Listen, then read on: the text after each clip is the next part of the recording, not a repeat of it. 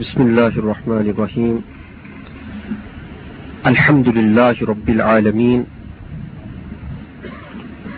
الرحمن الرحيم مالك يوم الدين والصلاة والسلام على رحمة للعالمين صلى الله عليه وعلى آله وأصحابه وزرياته وأهل بيته ومن صار على نهجه واقتفى أثره إلى يوم الدين وبعد.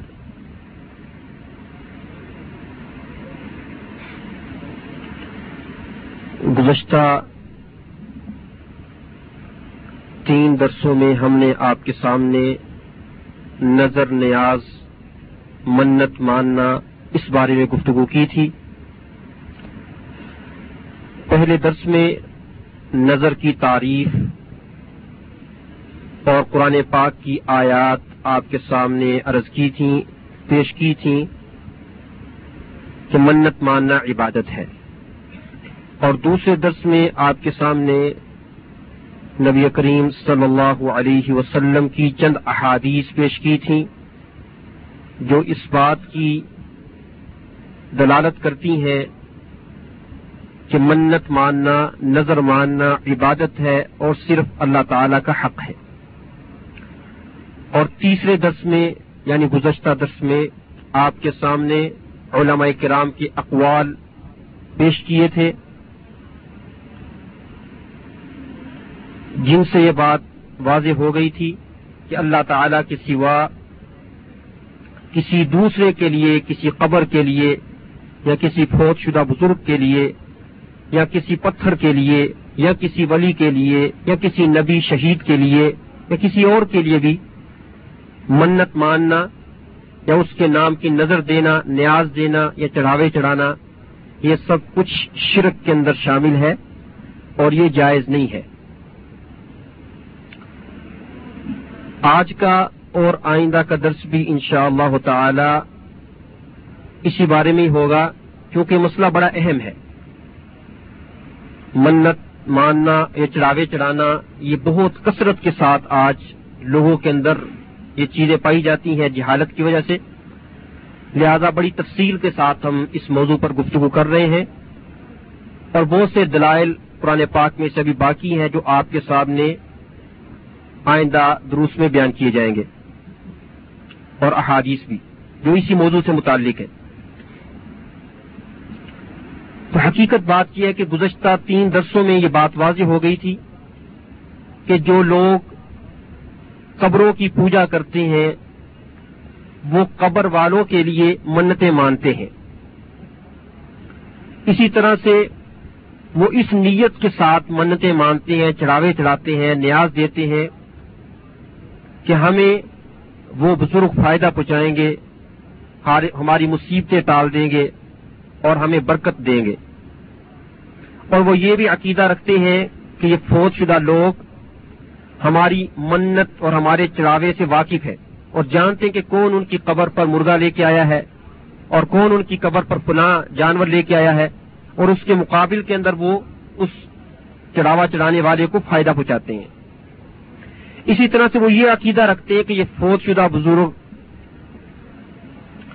ان کو اللہ تعالیٰ نے اختیارات دے رکھے ہیں دنیا کے اندر کہ وہ فوت ہونے کے بعد بھی دنیا کے اندر اختیارات رکھتے ہیں کہ وہ کسی کو رزق دے سکتے ہیں، اولاد دے سکتے ہیں، شفا دے سکتے ہیں، فقر سے غنی کر سکتے ہیں۔ اور یہ بات بھی گزشتہ دروس میں واضح ہو گئی تھی کہ منت ماننا قبروں کے لیے یہ بہت بڑا شرک ہے، کیونکہ منت ماننا عبادت ہے۔ اور عبادت صرف اللہ تعالی کا حق ہے۔ اور یہ بات بھی واضح ہو گئی تھی کہ اس امت کے اندر اپنے آپ کو مسلمان کہلانے والوں کے اندر آج کثرت کے ساتھ شرک موجود ہے۔ اور جو انکار کرتا ہے کہ شرک نہیں ہے مسلمانوں میں، وہ تکبر اور عناد اور تعصب کا مظاہرہ کرتا ہے۔ تو اس نے غالباً آنکھوں پر پٹی باندھ رکھی ہے جو یہ کہتا ہے کہ آج مسلمانوں میں شرک نہیں ہے۔ حالانکہ یہ سب کچھ شرکیہ کام ہے جو لوگ کر رہے ہیں اور جس کی قرآن تردید کرتا ہے اور جس کی شریعت نے نفی فرمائی ہے۔ تو یہ چند ایک باتیں گزشتہ دور سے واضح ہوئی تھیں۔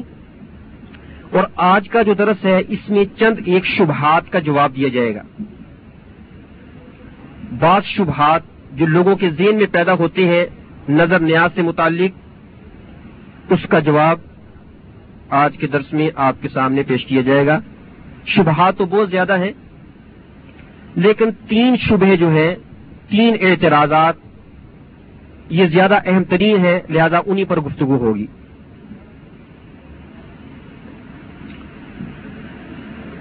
پہلا شبہ جو لوگوں کے ذہن میں پیدا ہوتا ہے، یا قبر پرست لوگ،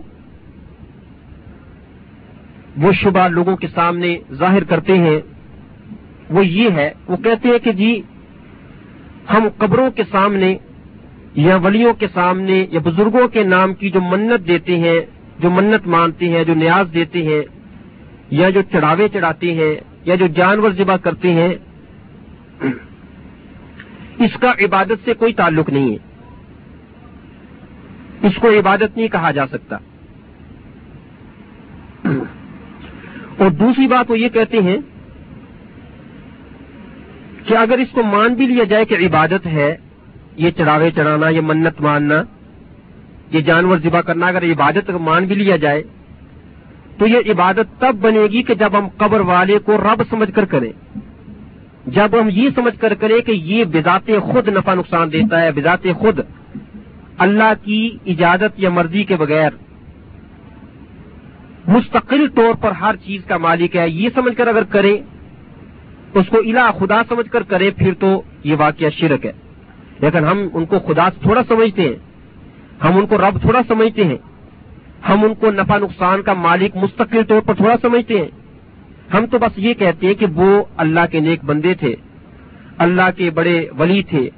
اللہ کے ہاں ان کا بہت مقام اور مرتبہ تھا۔ اللہ کے ہاں ان کی بہت پہنچ تھی۔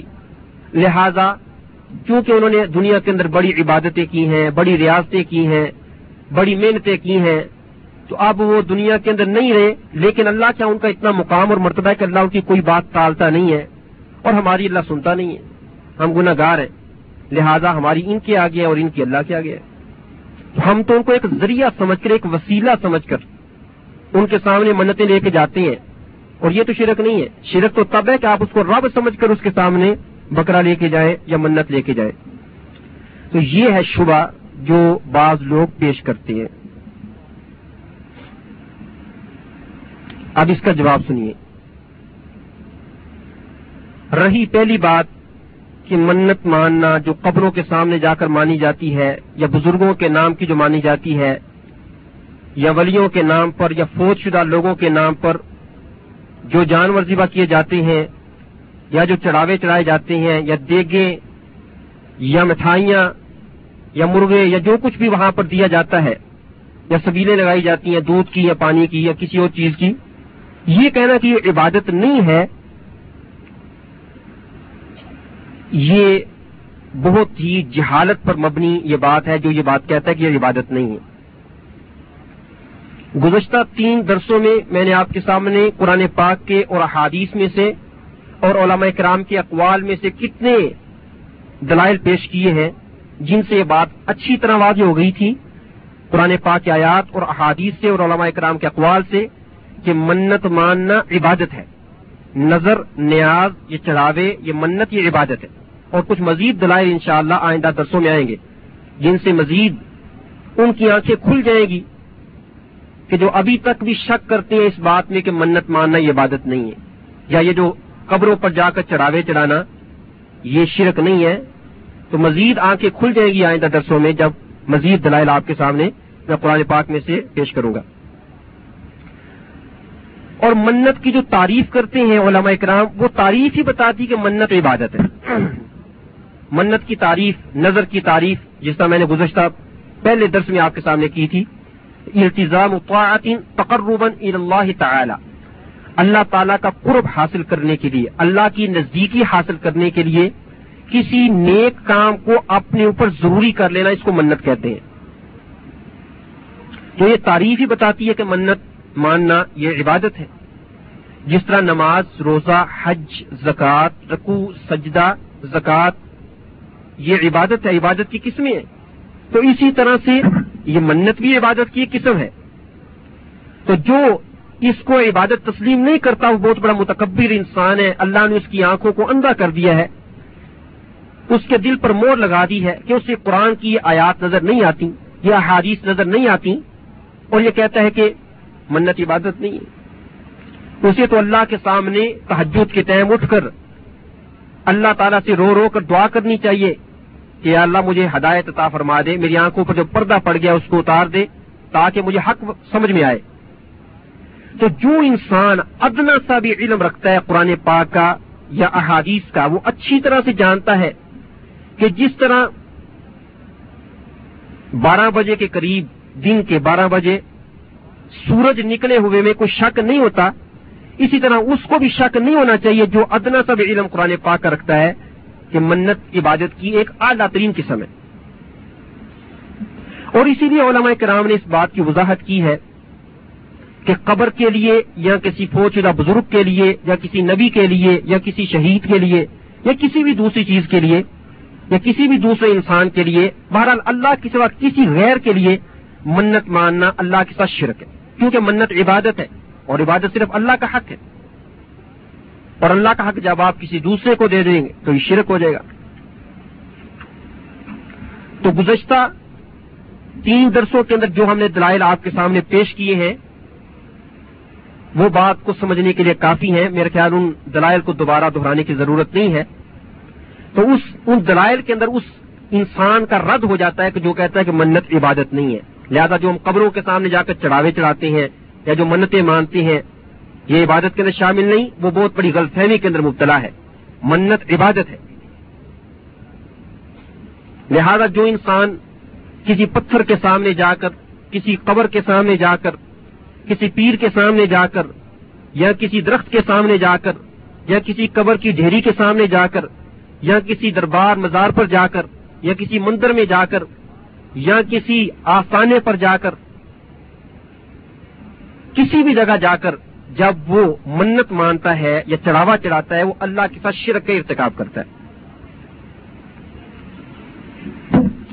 اور رہی دوسری بات، ان کا یہ کہنا بعض لوگوں کا کہ منت یا چڑھاوے یا نیاز یہ اس وقت عبادت ہوگی اس وقت شرک کہلائے گا کہ جب ہم اس قبر والے کو رب سمجھ کر، الہ سمجھ کر، خدا سمجھ کر مستقل طور پر نفع، نقصان کا مالک سمجھ کر کریں تو تب تو شرک ہے۔ لیکن ہم قبر والوں کو یہ تھوڑا سمجھتے ہیں کہ وہ رب ہے یا خدا ہے یا وہ مستقل طور پر نفع، نقصان کے مالک ہے، ہم یہ تو نہیں سمجھتے۔ ہم تو کہتے ہیں بس وہ اللہ تک پہنچنے کے لیے ایک ذریعہ ہے بس۔ باقی ہم اللہ کو ہی مانتے ہیں، اللہ خدا ہے، راضی کا مالک ہے، سب کچھ۔ لہٰذا یہ کیسے شرک ہو گیا، قبر کے سامنے جا کر یا کسی بزرگ کے نام کی منت مانا جاتے ہم اس کو رب سمجھ کر منت نہیں مانتے۔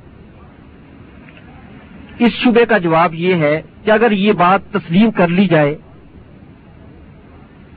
کہ غیر کے سامنے جا کر، اللہ کے سوا کسی دوسرے کے سامنے جا کر عبادت کرنا تب حرام ہوگا، تب شرک ہوگا کہ اگر اس کو رب سمجھ کر یا اس کو مستقل طور پر نفع نقصان کا مالک سمجھ کر عبادت کریں۔ تو بھی اس کا مطلب یہ ہے کہ مشرقین مکہ جو تھے، کفار مکہ جو تھے، انہوں نے کبھی شرک کیا ہی نہیں ہے، انہوں نے کبھی کفر کیا ہی نہیں ہے۔ انہوں نے جو کچھ کیا پھر سب کچھ صحیح ماننا پڑے گا۔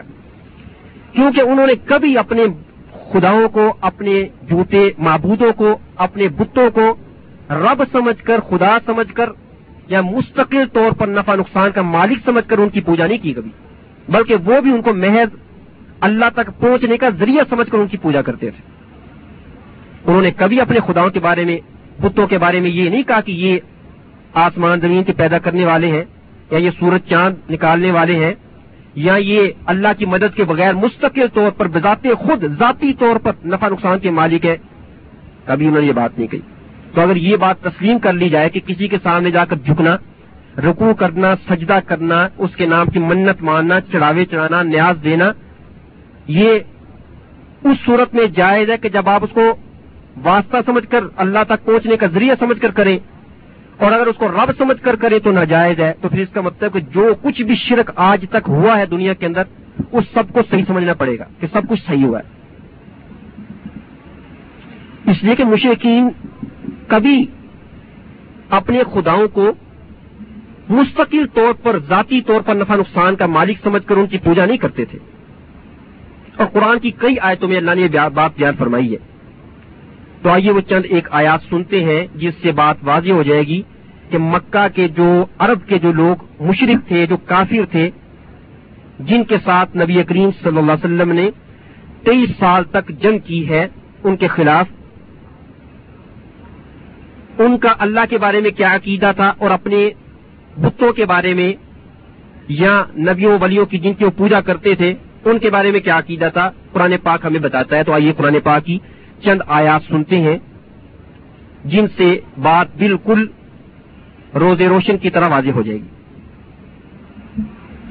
بہتر یہ ہو کہ آپ اگر اپنے ساتھ ایک کاپی اور ایک پنسل لے کر آیا کریں، کاپی اور پین لے اپنے ساتھ لے کر آیا کریں اور یہ آیات لکھ لیا کریں اور بعد میں خود بھی جا کر مطالعہ کیا کریں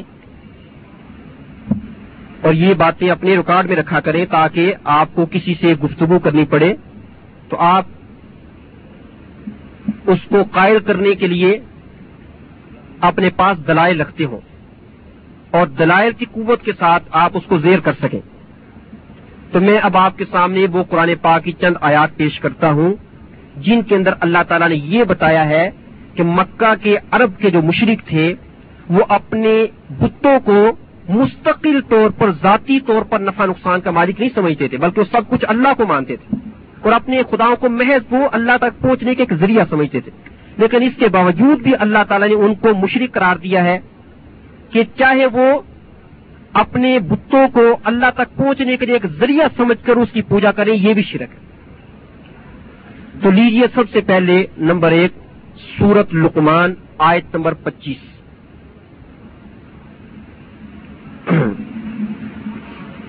سورت لقمان آیت نمبر پچیس اللہ تعالی ارشاد فرماتے ہیں، اعوذ باللہ من الشیطان الرجیم۔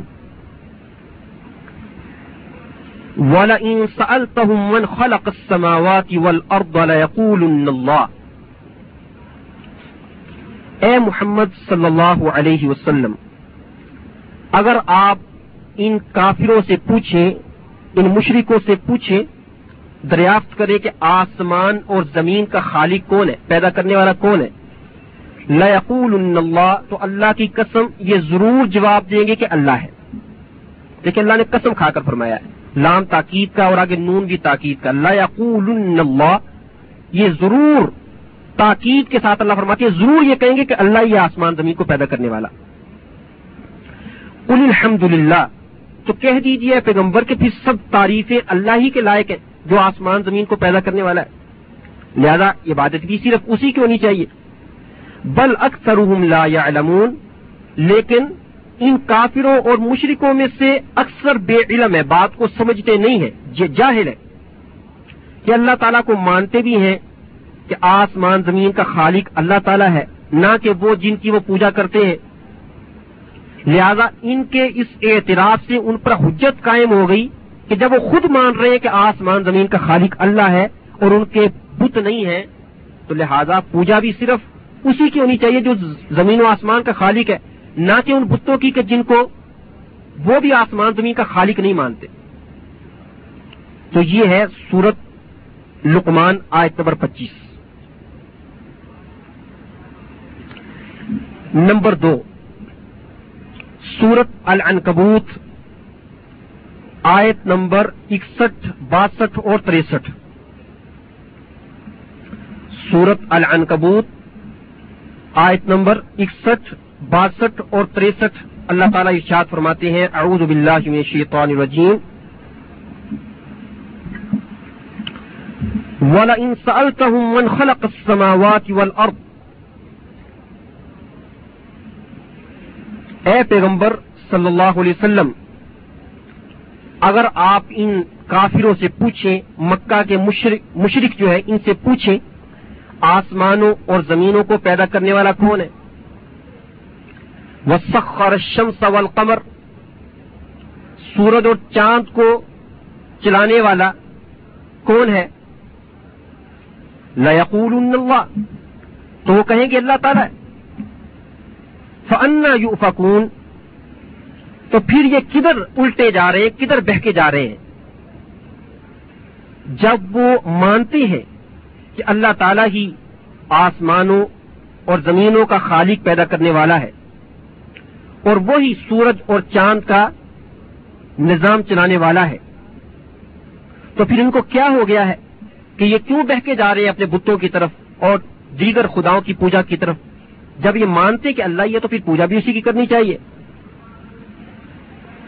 آگے اللہ فرماتے ہیں، اللہ یب ست الرز قلیم اللہ جس کے لیے چاہتے ہیں، اپنے بندوں میں سے رزق کھلا جس کو چاہے دے دے۔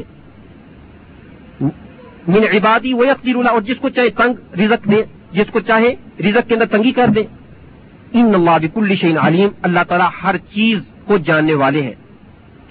تو مشرق کہتے تھے کہ اگر یہ مسلمان واقع حق پر ہے تو پھر یہ فقیر کیوں ہے ان کے پاس مال زیادہ کیوں نہیں ہے؟ دولت کیوں نہیں ہے؟ تو اللہ نے فرمایا کہ یہ میری مرضی ہے، چاہے جس کو چاہوں زیادہ دے دوں، جس کو چاہوں کم دے دوں، میں نے ہر کام حکمت کے تحت کیا ہے۔ تو یہ مال و دولت کی کثرت، یہ حق کی علامت نہیں ہے۔ آگے اللہ فرماتے ہیں ولا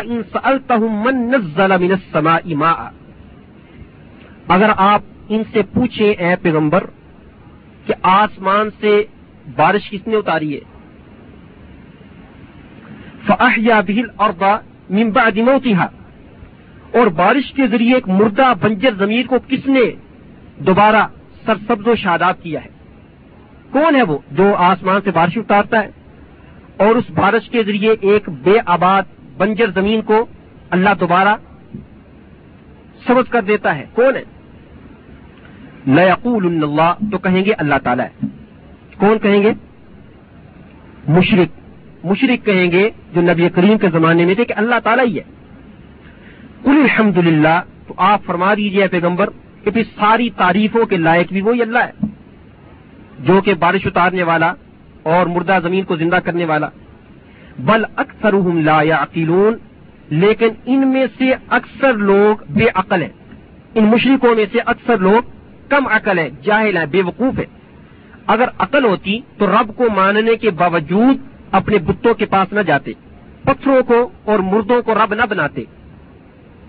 اور نہ ان کے اندر یہ الٹا تضاد ہوتا کہ اللہ تعالی کی خالقیت اور ربوبیت کو تسلیم بھی کرتے ہیں اور اس کے باوجود بھی اپنے بتوں کو اور فوج شدہ لوگوں کو حاجت روا اور عبادت کے لائق سمجھتے ہیں۔ تو یہ ان کی عقل کے اندر خرابی ہے۔ تو اس ان آیات سے معلوم ہوا کہ وہ مانتے تھے آسمان زمین کا خالق، سورج چاند کا نظام چلانے والا اور رزق دینے والا آسمان سے بارش اتارنے والا اللہ تعالی آگے چلیے نمبر تین، سورت المؤمنون، آیت نمبر اسی سے آیت نمبر نبے تک۔ سورت المومنون آیت نمبر اسی، آیت نمبر چوراسی سے آیت نمبر نبے تک۔ آیت نمبر چوراسی سے نوے تک۔ اللہ تعالیٰ فرماتے ہیں، اعوذ باللہ من الشیطان الرجیم۔ قل لمن الارض ومن فيها ان كنتم تعلمون۔ فرما دیجیے اے پیغمبر، ان مشرکوں سے ذرا پوچھئے کہ زمین اور زمین کے اندر جو کچھ بھی ہے، یہ کس کا ہے؟ کس کی ملکیت ہے؟ کس کا، کس کی یہ چیزیں ہیں؟ زمین اور زمین کے اندر جو کچھ بھی ہے۔ اور زمین کے اندر اب ان کے خدا بھی تھے۔ زمین کے اندر ان کے وہ ولی بھی تھے جن کی پوجا کرتے تھے مکہ کے مشرق۔ تو وہ بھی اس کے اندر آ گئے۔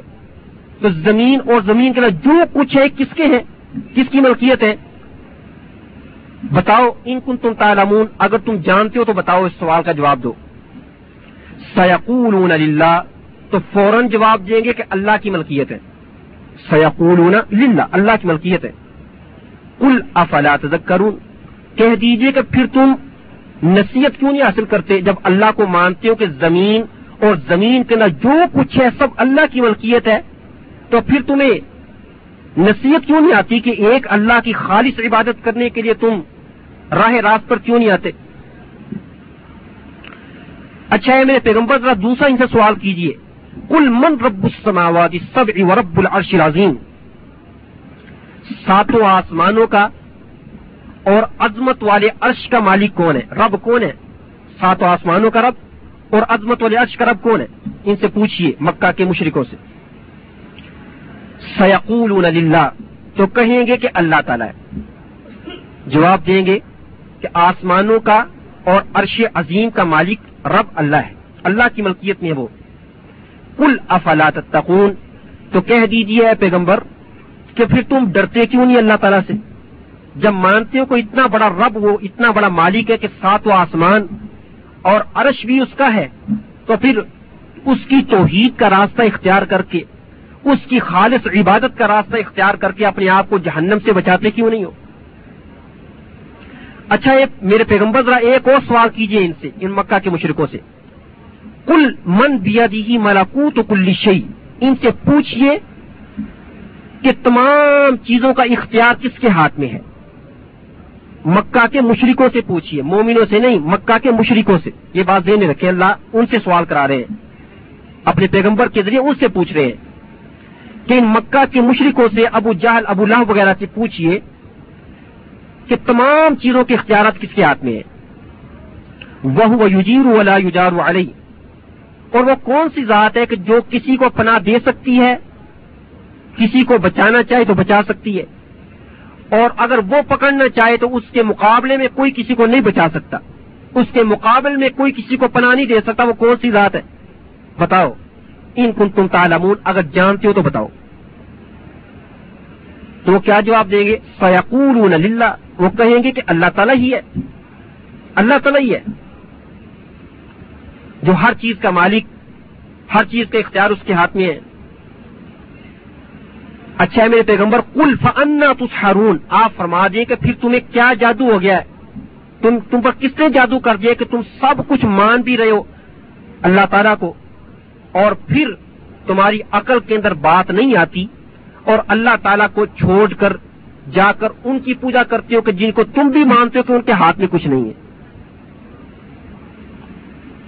کہ تم پر کیا جادو ہو گیا کہ تم اس اعتراف کے باوجود یہ سب کچھ جاننے کے باوجود بھی دوسروں کو اللہ کی عبادت میں شریک کرتے ہو۔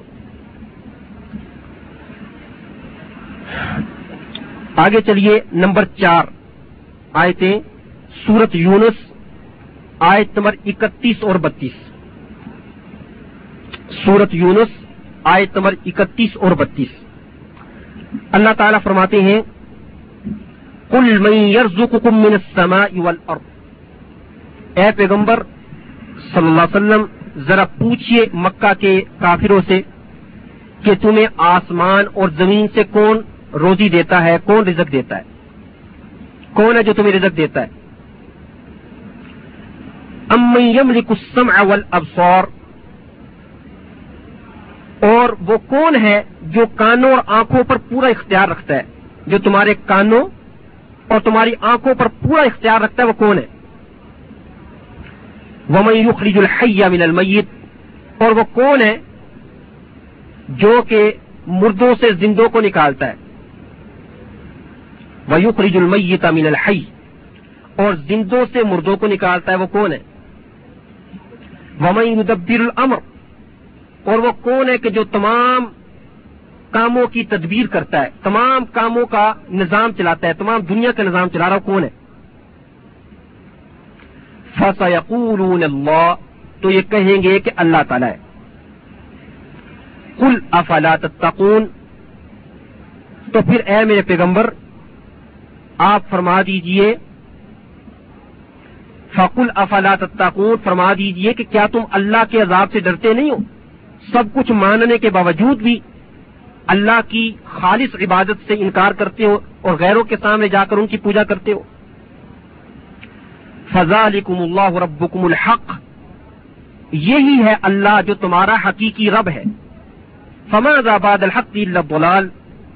تو حق کے بعد سوائے گمراہی کی اور کیا باقی رہ گیا؟ کچھ بھی نہیں۔ گمراہی گمراہی حق کے بعد۔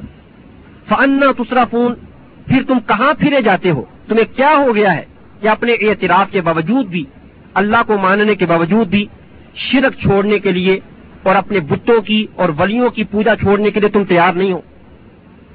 تو کس چیز نے تمہیں اس غلط راستے پر ڈال دیا ہے؟ یہ جس طرح میں نے آپ کو بتایا، سورت یونس آیت نمبر اکتیس اور بتیس ہے۔ تو یہ میں نے آپ کے سامنے پرانے پاک کے چار مختلف مقامات میں سے، چار مختلف صورتوں میں سے آیات بیان کی ہیں۔ ان کا ترجمہ آپ کو سنا دیا ہے۔ ان آیتوں سے یہ بات اچھی طرح واضح ہو گئی۔ کہ مکہ کے جو مشرق تھے، جو کفار مکہ تھے، وہ اللہ تعالی کو رب ماننے سے، اللہ کو خالق ماننے سے، اللہ تعالیٰ کو رازق ماننے سے منکر نہیں تھے۔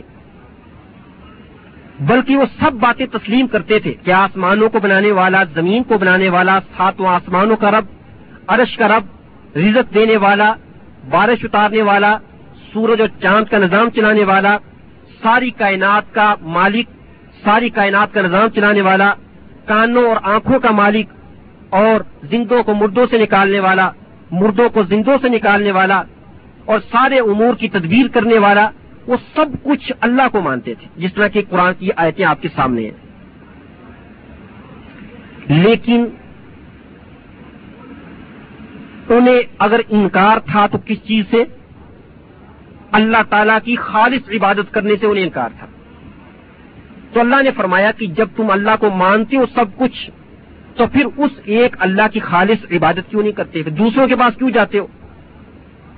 تو صرف اللہ تعالیٰ کو خالق، مالک، رازق مان لینے سے آدمی موحد نہیں بنتا۔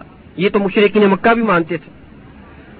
تو موحد انسان اس وقت بنتا ہے کہ جب انسان اللہ کو یہ سب کچھ ماننے کے بعد باقی ہر ایک سے باقی ہر ایک کی عبادت سے انکار کر دے اور عبادت بھی خالصتاً محض اور صرف اور صرف اللہ تعالی کی کرے۔ لیکن وہ مشرقین مکہ جو تھے، وہ یہ نہیں کرتے تھے۔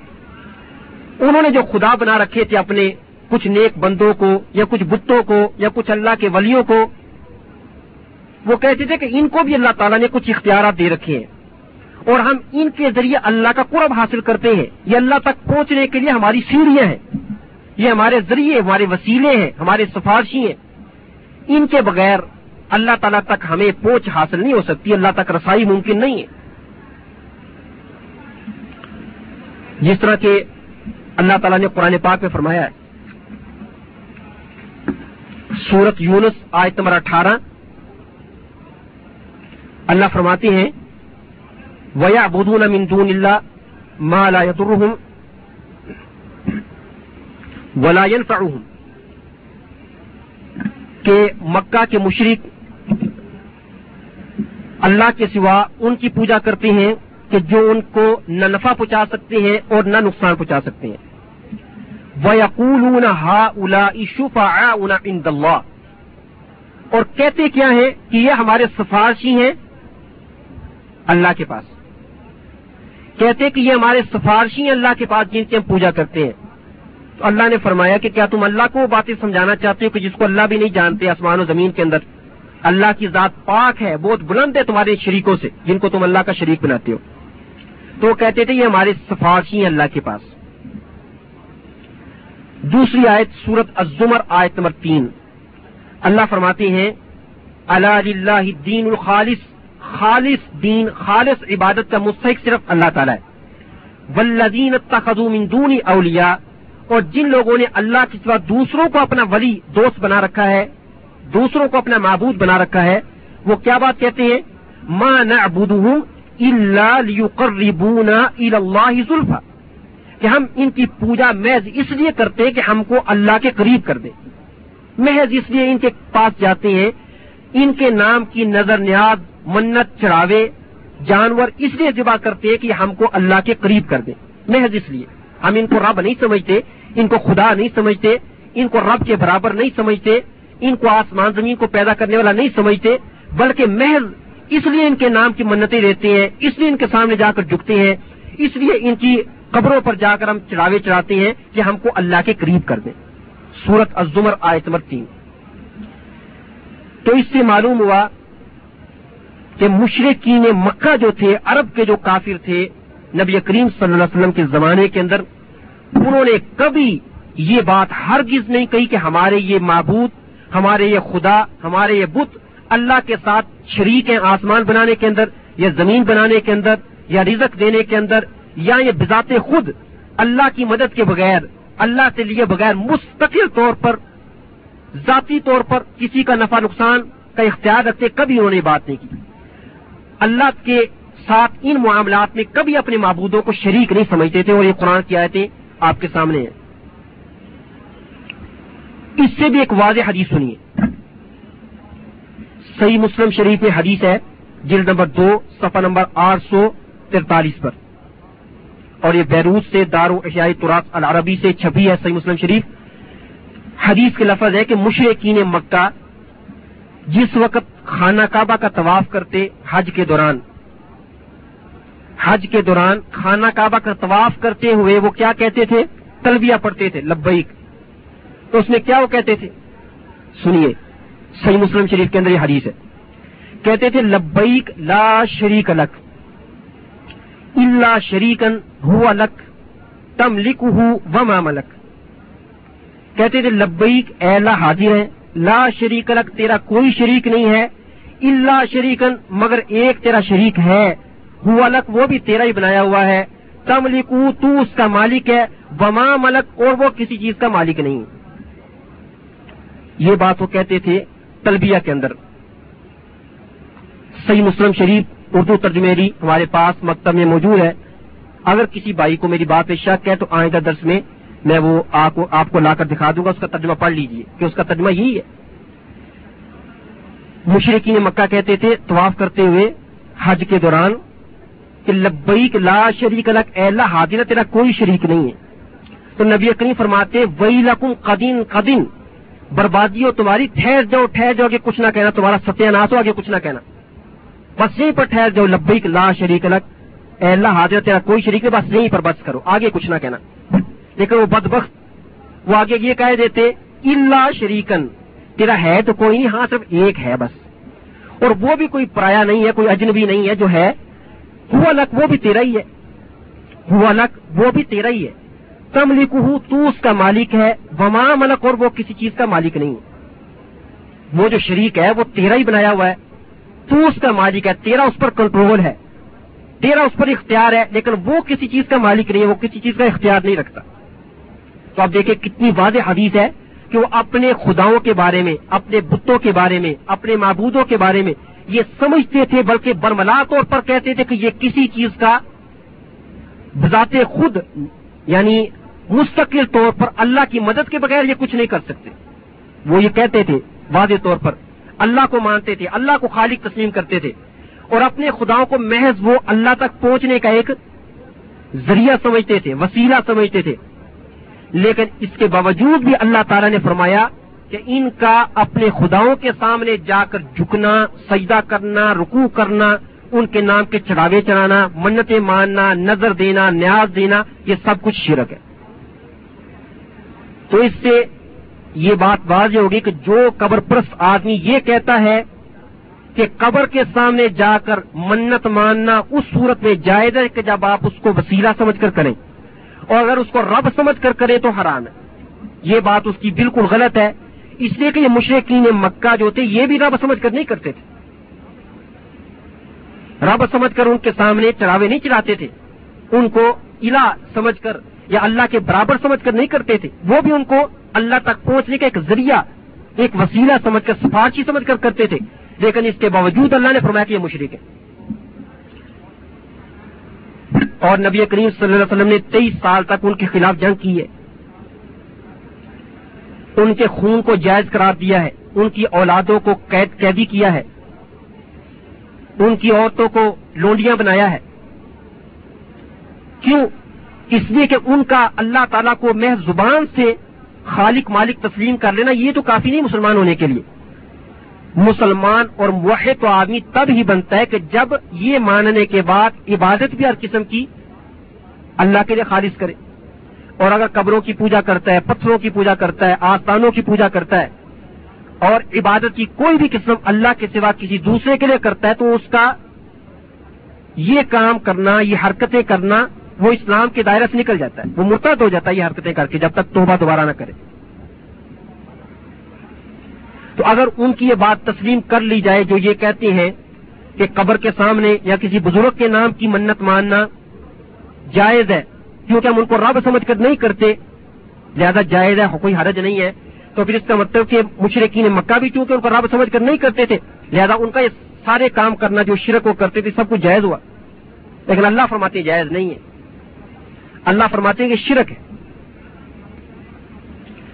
تو کیا بات ثابت ہوئی؟ کہ آپ کسی بزرگ کو، کسی فوج شدہ انسان کو یا کسی قبر کو چاہے رب سمجھ کر اس کے سامنے چڑھاوا چڑھائیں یا وسیلہ سمجھ کر اس کے سامنے چڑھاوا چڑھائیں، دونوں حالتوں میں شرک ہے۔ اگر اس کو رب سمجھ کر، الہ سمجھ کر، خدا سمجھ کر چڑھاوا چڑھاتے ہیں، نظر دیتے ہیں، نیاز دیتے ہیں، منت مانتے ہیں، دیگے لے کے جاتے ہیں، بکرے، مرغے وہاں پر لے کے جاتے ہیں، اس کو رب سمجھ کر، تو یہ شرکن فو کا شرک شرک کے اوپر شرک ہے، ڈبل شرک ہے۔ اور اگر اس کو محض وسیلہ سمجھ کر اللہ تک پہنچنے کا ذریعہ سمجھ کر اس کے سامنے بکرے لے کر جاتی ہیں، جانور لے کے جاتی ہیں، اس کے نام کے چڑھاوے چڑھاتے ہیں، منتیں مانتے ہیں، تو یہ بھی شرک ہے، کیونکہ مشرقی نے مکہ بھی ہی کرتے تھے۔ تو لہذا یہ شبہ جو لوگوں کے ذہن میں پیدا ہوتا ہے یا جو لوگ بعض یہ شبہ پیش کرتے ہیں، اس کا، اس کی حقیقت آپ کے سامنے واضح ہو گئی کہ دونوں صورتوں کے اندر ہی دونوں حالتوں کے اندر ہی قبر کے سامنے یا کسی بزرگ کے سامنے یا کسی نبی ولی کے نام کا نیاز دینا یا منت ماننا دونوں حالتوں میں حرام ہے، چاہے آپ اس کو رب سمجھے یا نہ سمجھے کیونکہ منت یہ عبادت ہے اور یہ صرف اللہ تعالی کا حق ہے۔ ڈاکٹر شمس الدین سلفی رحمہ اللہ فرماتے ہیں کہ جو انسان قبر پرستوں کے حالات سے واقف ہے۔ وہ اچھی طرح سے جانتا ہے، جو ان کو نزدیک اور نزدیک سے دیکھتا ہے قبر پرستوں کو، جو قبروں کی پوجا کرتے ہیں، کہ وہ فوج شدہ لوگوں کے سامنے جو منتیں لے کر جاتے ہیں، وہ اموات کے لیے جو منتیں مانتے ہیں،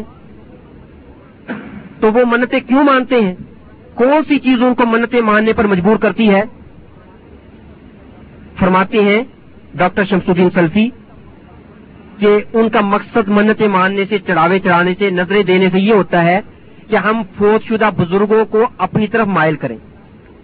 جو اللہ کے نیک بندے فوت ہو چکے ہیں، جو اللہ کے ولی، جو بزرگ فوت ہو چکے ہیں، وہ ان کا قرب حاصل کرنا چاہتے ہیں۔ ان کے، ان کی نزدیکی حاصل کرنا چاہتے ہیں۔ اور سمجھتے ہیں کہ جب وہ فوت شدہ بزرگ ہم پر راضی ہو جائے گی اس منت کے ذریعے سے تو پھر ہماری درخواستیوں اللہ کے سامنے پیش کریں گے۔ اور خاص طور پر وہ قبر پرست کے جو مجبور ہو کر منت مانتا ہے قبر کے سامنے جا کر، اس کا مقصد یہ ہوتا ہے کہ میں میری اس مجبوری کے اندر، میری اس منت کے لیے یہ قبر والا نیک آدمی جو ہے میری مدد کرے گا اور اللہ سے مجھے لے کر دے گا۔ لہذا وہ اللہ سے بڑھ کر ان قبروں کی پوجا کرتے ہیں۔ مسجد سے بڑھ کر وہ مزار کی پوجا کرتے ہیں۔ اور جو انسان یہ کہتا ہے کہ وہ پوجا نہیں کرتے منت کے ذریعے، وہ بہت بڑا متکبر ہے اور وہ تکبر کے ساتھ انعد کا مظاہرہ کرتے ہوئے یہ بات کہتا ہے۔ تو یہ تھا پہلا شبہ۔ اب دوسرا شبہ سنیے کہ جو لوگوں کے ذہن میں پیدا ہوتا ہے، جو قبروں کی پوجا کرتے ہیں یا جو لوگ اللہ کے سوا غیر اللہ کے لیے منت مانتے ہیں، وہ اپنی اس منت اور اپنے چڑھاوے کو اپنی اس نیاز کو سچ ثابت کرنے کے لیے دوسرا جو شبہ ان کے ذہن میں ہے، وہ یہ ہے کہ بعض لوگ کہتے ہیں، کہتے دیکھیں جی ہم بزرگوں کی پوجا نہیں کرتے۔ ہم جو بزرگوں کے نام کی منت مانتے ہیں، نیاز دیتے ہیں جو بکرے وہاں پر لے کے جاتے ہیں، تو ہم نے نظر تو اللہ کے لیے مانی ہے، منت تو اللہ کے لیے مانی ہے، لیکن ثواب پہنچانا بزرگوں کا مقصد ہے بس۔ کہتے ہیں کہ ہمارا مقصد صرف بزرگوں تک ثواب پہنچانا ہے۔ باقی ہم نے منت اللہ کے لیے مانی ہے۔ بکرا جو ذبح کیا ہے تو اللہ کا نام لے کر ذبح کیا ہے۔ مرغ کے اوپر جب چھری پھیری ہے تو بسم اللہ اللہ اوپر پڑھ کر پھیری ہے۔ لیکن قبر پر اس لیے لے کے گئے تاکہ اس کا ثواب قبر والے کو پہنچ جائے۔ تو اس طرح گویا وہ لوگوں کی آنکھوں میں دھول ڈالنے کی کوشش کرتے ہیں۔ اور یہ بات لوگوں کو سمجھانے کی کوشش کرتے ہیں کہ ہم شرک نہیں کرتے۔ ہمارا مقصد تو صرف بزرگوں کی روح کو ثواب پہنچانا ہے اس منت کے ذریعے۔ تو اگر آپ ذرا ان کی اس بات پر غور کریں تو آپ کو اس بات کی حقیقت نظر آ جائے گی کہ ان کا یہ کہنا بالکل جھوٹ ہے۔ یہ انہوں نے ایک ہیلا تلاش کر رکھا ہے، ایک مکر تلاش کر رکھا ہے منت کو سچ ثابت کرنے کے لیے جو وہ غیر اللہ کے سامنے جا کر مانتے ہیں۔ یہ ان کا عذر قابل قبول نہیں ہے کہ منت اللہ کے لیے اور سواب ولیوں کے لیے۔ کیوں؟ اس لیے کہ اگر کوئی نیک آدمی جو صحیح معنوں میں اللہ کا نیک بندہ ہے، موحد آدمی، جو صحیح معنوں میں توحید، جس کے دل میں رچ چکی ہے، جو شرکیہ جگہوں پر نہیں جاتا، وہ اگر یہ بات کہے کہ میں نے یہ جانور قربانی کی ہے اور سواب اپنے والد کو پہنچایا ہے تو اس کی بات تو سمجھ میں آتی ہے کہ وہ سچ کہہ رہا ہے، اس کی بات میں کوئی جھوٹ نہیں ہے اور اس میں کوئی حرج بھی نہیں اگر آدمی جانور ذبح کر دے اور یہ کہہ دے کہ میں نے اللہ کے لیے جانور ذبح کیا اور اپنے والد جو فوت ہو چکے ہیں، ان کو سواب پہنچایا ہے، تو اس میں تو کوئی حرج نہیں ہے۔ لیکن اگر کوئی قبر پرست آدمی کہے، کوئی بتوں کا پجاری آدمی یہ کہے، جس کا کام ہی دن رات درگاہوں کی چکر لگانا اور وہاں پر جا کر مردوں سے مدد طلب کرنا اور وہاں پر جا کر بتوں جس کا عقیدہ یہ ہے، عقیدہ خراب ہے، وہ اگر یہ بات کہے تو اس کی بات کے اندر حقیقت نظر نہیں آتی۔ شیخ احمد سرہندی، جن کو لوگ مجدد الفسانی کہتے ہیں ہندوستان کے اندر، سن ایک ہزار چونتیس ہجری میں فوت ہوئے۔ وہ فرماتے ہیں، شیخ احمد سرہندی فرماتے ہیں کہ بعض لوگ اللہ تعالی کے سوا غیروں کے لیے منتیں مانتے ہیں۔ اور یہ شرک ہے۔ کیونکہ عبادت ہے منت ماننا۔ اور فرماتے ہیں کہ بہت سے ہندوستان کے اندر اپنے آپ کو مسلمان کھلانے والے جاہے لوگ قبروں کے سامنے جا کر طرح طرح کے شرکیہ کام کرتے ہیں، قبر والوں سے مدد طلب کرتے ہیں۔ اور بیماری جب آ جائے تو وہاں پر جا کر شفا طلب کرتے ہیں۔ اسی طرح سے فرماتے کہ اکثر عورتیں ان کے اندر یہ بیماری شرک کی زیادہ ہے۔ ہندوستان کے اندر کہ اگر ان پر کوئی بیماری آ جائے تو قبروں پر جا کر یا بتوں کے سامنے جا کر وہ ہندوانہ رسم و رواج کے مطابق وہاں پر ایسے کام انجام دیتی کہ جو خالصتاً ہندوانہ کام ہے، جو خالصاً خالصتاً مشرقوں کے کام ہے اور جو ہندوؤں کے دن ہیں ان کی تعظیم کرتی ہیں۔ جبکہ اللہ تعالیٰ نے قرآن پاک میں ارشاد فرمایا، وما یؤمن اکثر بلّہ اللہ وح مشرقون کہ لوگوں کی اکثریت اللہ پر ایمان رکھنے کے باوجود شرک کا ارتکاب کرتی ہے۔ اور فرماتی ہیں شیخ احمد سرہندی کہ بعض لوگ بزرگوں کے نام کے جانور ذبح کرتے ہیں، قبروں پر جا کر۔ تو یہ بھی علماء کرام کی نگاہ میں شرک ہے۔ اسی طرح سے فرماتے ہیں کہ بعض عورتیں بزرگوں کے نام کا روزہ رکھتی ہیں۔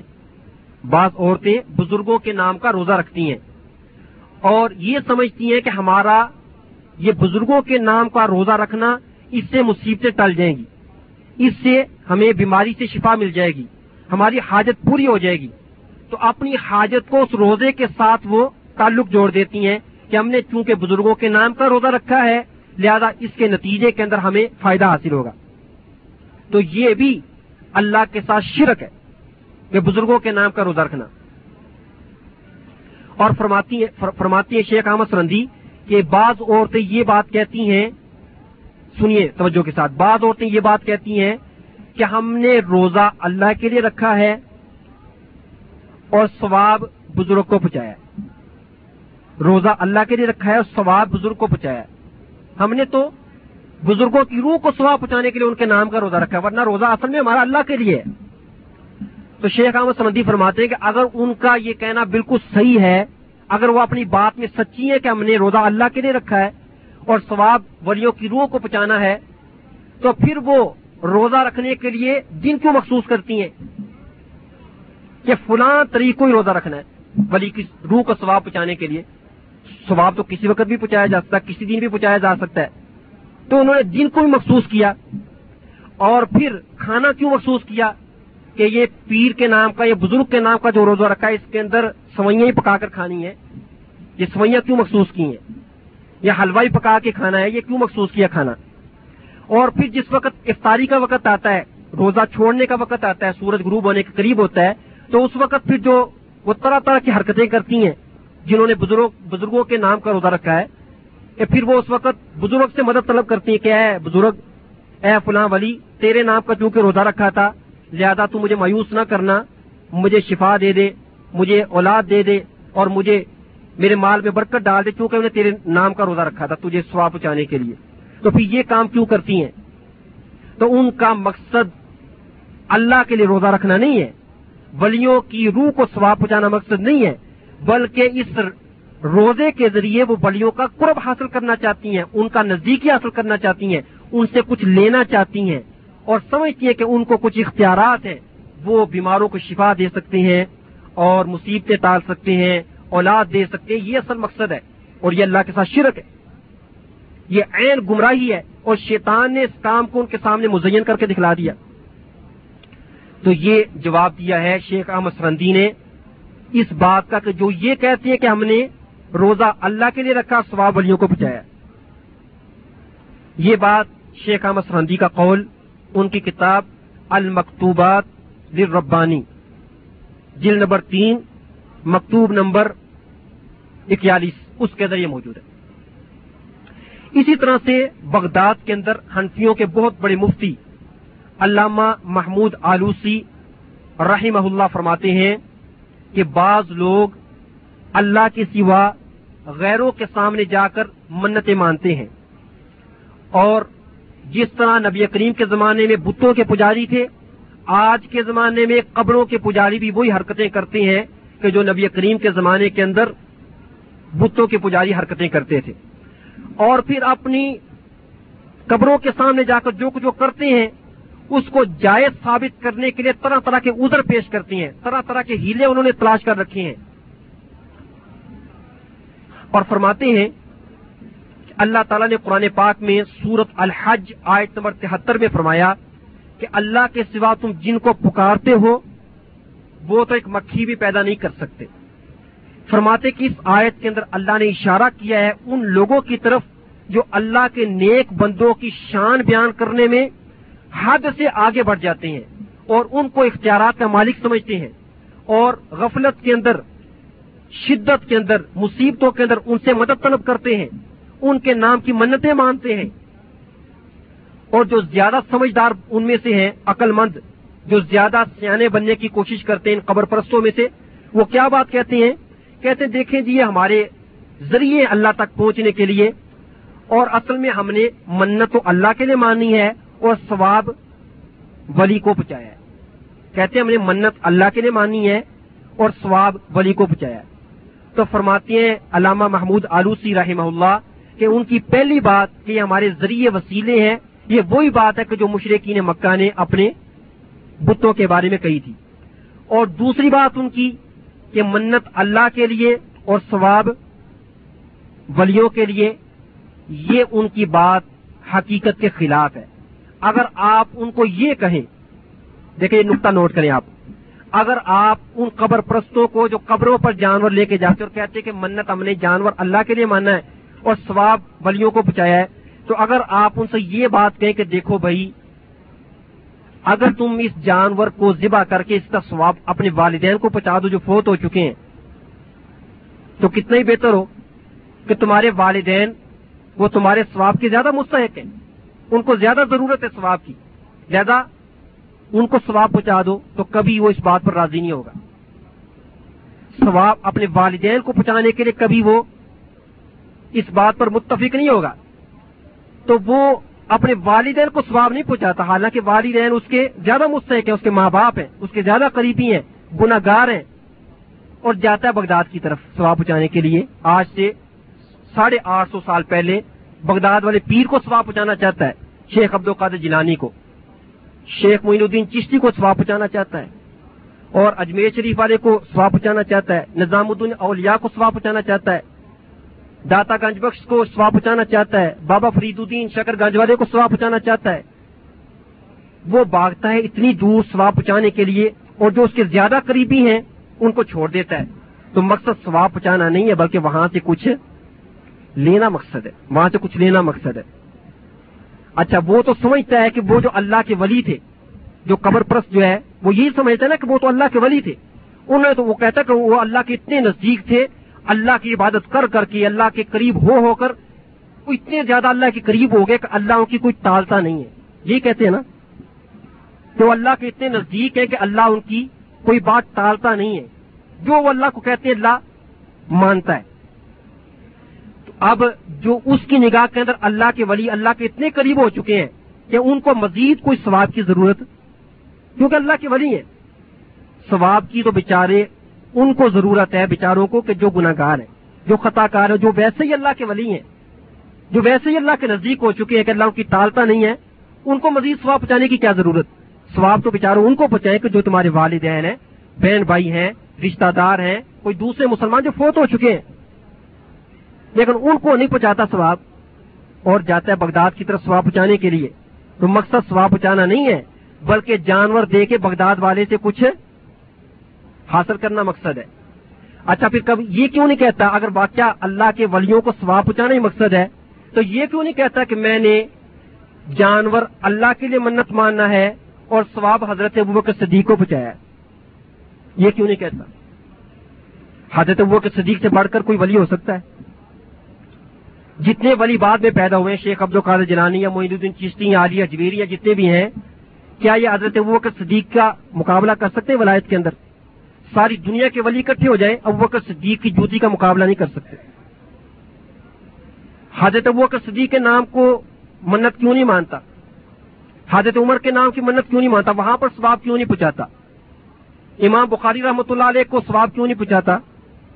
امام ترمزی کو ثواب کیوں نہیں پہنچاتا؟ حضرت عثمان کو ثواب کیوں نہیں پہنچاتا؟ یہ سارے اس کی نگاہوں سے ہو چلے حالانکہ وہ زیادہ بڑے ولی ہیں۔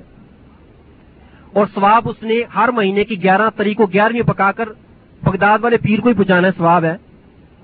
تو ثواب پہنچانا مقصد نہیں ہے، بلکہ یہ اس نے لوگوں کی آنکھوں میں دھول ڈالنے کے لیے ایک ہیلا تلاش کیا ہوا ہے۔ لوگوں کے منہ بند کرنے کے لیے کہ لوگ مجھے یہ نہ کہ مشرق ہے اور کہے کہ دیکھو جی میں نے منت اللہ کے لیے مانی ثواب ولیوں کو بچایا تو اگر تو صرف ثواب پہنچانا مقصد ہے، تو اپنے قریبی لوگ جو ان کو پہنچائے جو فوت ہو چکے ہیں، اپنے والدین یا دوسرے۔ ہاں اگر اپنے قریبی رشتہ داروں کو بھی ثواب پہنچاتا ہے اور شیخ عبد القادر جیلانی کو بھی اگر سواب پہنچا دیتا کبھی کبھار، اور ان سے مدد طلب نہیں کرتا تو اس میں کوئی کباہت نہیں ہے۔ لیکن عام طور پر جو قبر پرست لوگ ہیں وہ ایسا نہیں کرتے۔ بلکہ وہ یہ سمجھتے کہ شیخ عبد القادر جیلانی یا دوسرے اولیاء کرام ان کے پاس اختیارات ہیں۔ وہ چاہے تو زندہ کر سکتے ہیں چاہے تو بیڑیاں الٹا سکتے ہیں چاہے تو ڈوبی ہوئی کشتیاں باہر نکال سکتے ہیں، وہ چاہے تو بہت کچھ کر سکتے ہیں۔ اور یقین جانے ایسی ایسی باتیں آج لوگ کرتے ہیں اللہ کے ولیوں کے بارے میں کہ شاید وہ باتیں کبھی مشرقین مکہ کے وہم و خیال کے اندر بھی نہ ہوں گی، جو باتیں آج کے مشرق کرتے ہیں لوگ۔ میں نے آپ کو نظم سنائی تھی ایک شیخ عبد القادر جلانی کے بارے میں۔ کچھ ہفتے پہلے ایک درس میں میں نے آپ کے سامنے وہ نظم سنائی تھی آپ کو۔ جس میں اس نظم لکھنے والے نے سب کچھ یہی کہا کہ یہ جو کچھ ہے، یہ شیخ عبد القادر ہی ہے۔ یہ عبد القادر قادر بھی ہے، ہر چیز پر قادر ہے، وہ کہتا ہے۔ شیخ عبد القادر جیلانی رحمۃ اللہ علیہ۔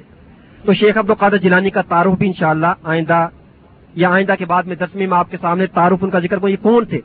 کب پیدا ہوئے؟ ان کا نام کیا تھا؟ اور آج لوگ کس طرح ان کی پوجا کر رہے ہیں؟ تو یہ سب باتیں بھی انشاءاللہ۔ اور گیارہویں کا تذکرہ بھی انشاءاللہ شاء گیارہویں شریف کا تذکرہ بھی کچھ آئندہ درس میں آئے گا۔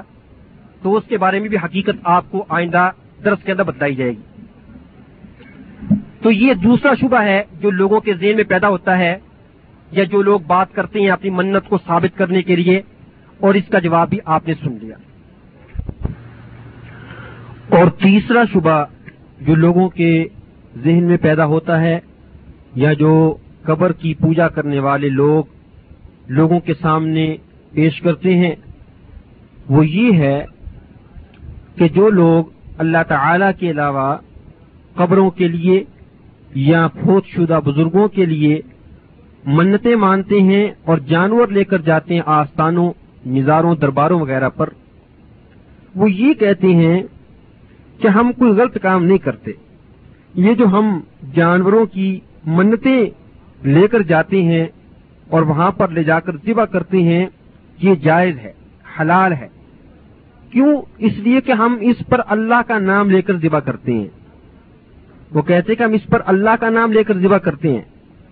حرام تو تب ہو کہ جب ہم اس پر بزرگ کا نام لے کر، کسی ولی کا نام لے کر، کسی قبر والے کا نام لے کر، کسی فوت شدہ کا نام لے کر اس کو ذبح کریں۔ جبکہ ہم تو ایسا نہیں کرتے۔ وہ کہتے ہیں ہم اس پر اللہ کا نام لے کر ذبح کرتے ہیں۔ ٹھیک ہے، ہم لے کر جاتے ہیں قبر پر یا بزرگ کے سامنے منت، یہ جانور۔ یہ بکرا یا یہ مرغا یا کوئی اور چیز، لیکن اب ذبح کرتے وقت چونکہ اللہ کا نام لیتے ہیں، لہذا یہ حرام نہیں ہے، یہ جائز ہے۔ تو یہ تیسرا شبہ ہے۔ اب اس کا ذرا جواب سنیے۔ دیکھیے بھائیوں یہ شبہ بھی پہلے دو شبہات کی طرح بالکل غلط ہے، اور یہ غلط فہمی ہے ان کے ذہنوں میں جو یہ سمجھتے ہیں۔ کہ قبروں، مزاروں پر، آستانوں، درگاہوں پر جانور لے جانے سے، جانور اگر اللہ کا نام لے کر ذبح کیا جائے تو جائز ہو جاتا ہے، یہ غلط فہمی ہے۔ یہ بات آپ کے ذہن میں رہنی چاہیے کہ جب نیت کے اندر غیر اللہ کا تصور آ جائے اور وہ جانور غیر اللہ کے لیے لے جایا جائے تو محض لے جانے سے یا نیت کرنے سے ہی وہ جانور حرام ہو جاتا ہے، اس کو کھانا جائز نہیں ہے۔ چاہے آپ لاکھ مرتبہ بھی بسم اللہ اللہ اوپر پڑھ کر ذبح کریں، لیکن جب آپ نے نیت کر لی کہ یہ منت ہے فلاں بزرگ کے نام کی، یہ منت ہے یہ جانور فلاں قبر والے کے نام کا، تو محض نیت کے اندر ہی منت ماننے سے وہ جانور اس کو کھانا حرام ہو جاتا ہے۔ چاہے آپ ذبح کرتے وقت بسم اللہ پڑھ کر ذبح کریں یا بسم اللہ پڑھ کر ذبح نہ کریں، دونوں حالتوں میں ہی اس کو کھانا حرام ہے۔